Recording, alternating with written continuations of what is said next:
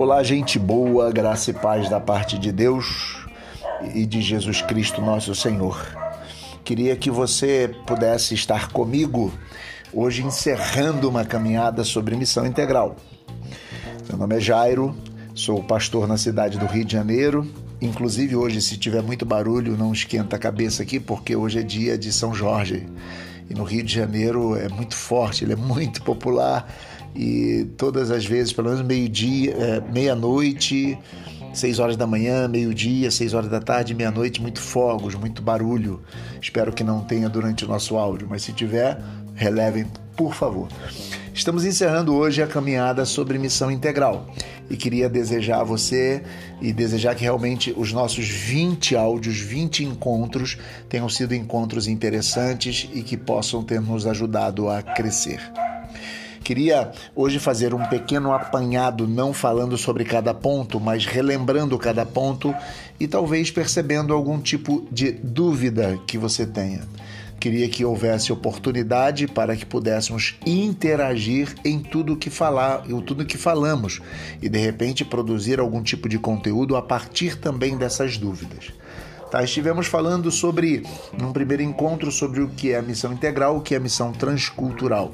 Transcultural, a questão só da barreira geográfica e missão integral, vendo o homem como um todo. Falamos sobre para que serve a teologia. A teologia serve para responder às questões reais da vida da pessoa. Ela é feita na missão. Qual é a grande comissão e percebemos que não é só um mandato de irmos e fazermos, mas na verdade a grande comissão ela tem uma ideia muito mais ampla e integral. Não vou, me, não vou me ater demais nos pontos, mas queria que você pudesse ir relembrando e, tendo alguma dúvida, pudesse compartilhar comigo, tá? Falamos sobre o compromisso, missão e compromisso social né, de nos comprometermos de fato com a sociedade com os problemas que estamos vivendo. Falamos sobre a consciência social e o compromisso cristão.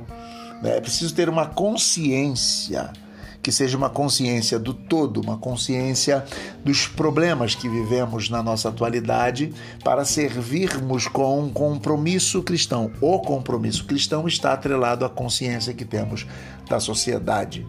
Falamos sobre testemunho cristão, palavra e ação. Né? São duas coisas inseparáveis: palavra e ação. Pregação daquilo que fazemos. Falamos sobre comunidade e missão o senso de pertencimento e de o senso comunitário como cumprimento da missão. Falamos sobre missão, oração, política escatológica, né?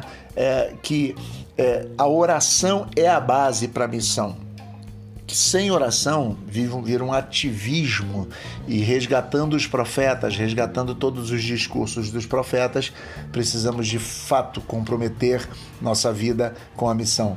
A missão do reino de Deus, falando sobre o que é reino de Deus e qual é a missão do reino de Deus. E de fato, queria que você percebesse, né, que é, se há um reino que, que foi é, maculado com o pecado, mas que é resgatado na pessoa de Jesus Cristo e que lá na frente haverá restauração de todas as coisas, a missão da igreja seria restaurar também todas as coisas. Falamos sobre luz do mundo e sal da terra, que somos nós, nossa influência, nossa ação na sociedade, quais são os sinais do reino de Deus né? Somos sim, como cristãos, um sinal na história. Hoje estamos no século 21, 2020, mas nós somos um sinal neste tempo para as pessoas do reino que é eterno, do reino que vai para além de nós. Tá? Falamos sobre um sonho por um mundo de justiça e aí citamos Luther King e esse sonho continua vivo, né? Falamos sobre o evangelho e a justiça social, resgatando o conceito de justiça do reino de Deus para falarmos sobre aquilo que é essencial à compreensão do cristão sobre a justiça social. O evangelho tem um clamor por justiça social. Falamos sobre qual é o lugar da justiça na missão. Então a gente percebeu que é central, central, tá? A missão cristã, persuasão, não coerção. Percebemos que, como cristãos, não pensamos em revolução do proletariado, como pensava Marx, mas pensamos na, na, na, na persuasão, em persuadir as pessoas, não coagi-las. Falamos sobre o papel central do sofrimento na missão que é interessante pensarmos nisso, né?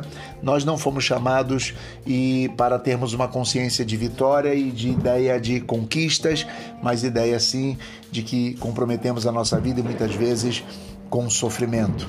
Missão integral e missão integral e pregação foi um outro tema que tratamos.